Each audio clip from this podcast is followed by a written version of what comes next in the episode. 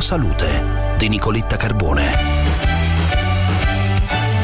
Pandemia e salute mentale dei più giovani. Secondo i dati preliminari di uno studio internazionale presentati nell'ambito del congresso Simpia, il benessere psichico dei minori è drammaticamente peggiorato. A obiettivo salute il commento della dottoressa Antonella Costantino, Fast President della Società Italiana di Neuropsichiatria dell'Infanzia e dell'Adolescenza. Buongiorno e benvenuta dottoressa Costantino. Buongiorno a voi. Sì, il quadro è abbastanza drammatico.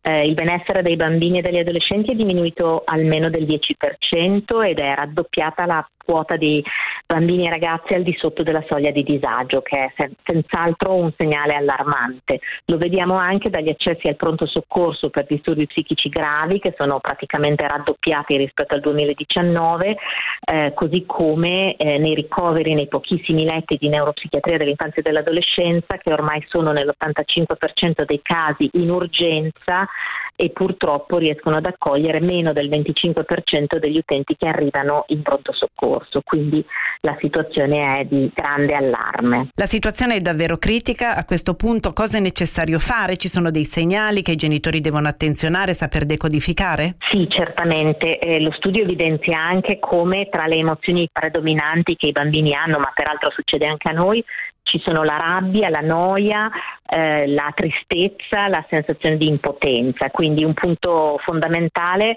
è se vediamo i nostri bambini e adolescenti ancora di più arrabbiati, tristi, eh, esagerati nelle, rela- nelle reazioni, eh, dobbiamo in qualche modo riconoscerlo, accorgersi che, eh, accorgerci che, che succede e eh, aiutarli a pensare che questo è normale, dirglielo, dirgli eh, certo eh, hai, hai, hai, proprio ragione a essere arrabbiato, questa pandemia ha buttato sotto sopra le vite di tutti noi, anche la mia, certe volte anch'io sono molto arrabbiato e poi affiancarli però nel eh, ritrovare delle strategie che fanno da protettori rispetto a questo disagio, quindi in particolare la socialità, aiutarli a ricostruire, recuperare la loro socialità, eh, se sono piccoli il parco, il giardino, per non farci trascinare dall'attenzione alla pressione che la scuola sta mettendo sulla didattica, ma tenere fermo che uno spazio per la socializzazione sia per i più piccoli che ancora di più per gli adolescenti in autonomia è assolutamente fondamentale. Grazie dottoressa Costantino, buona giornata. Buona giornata a voi.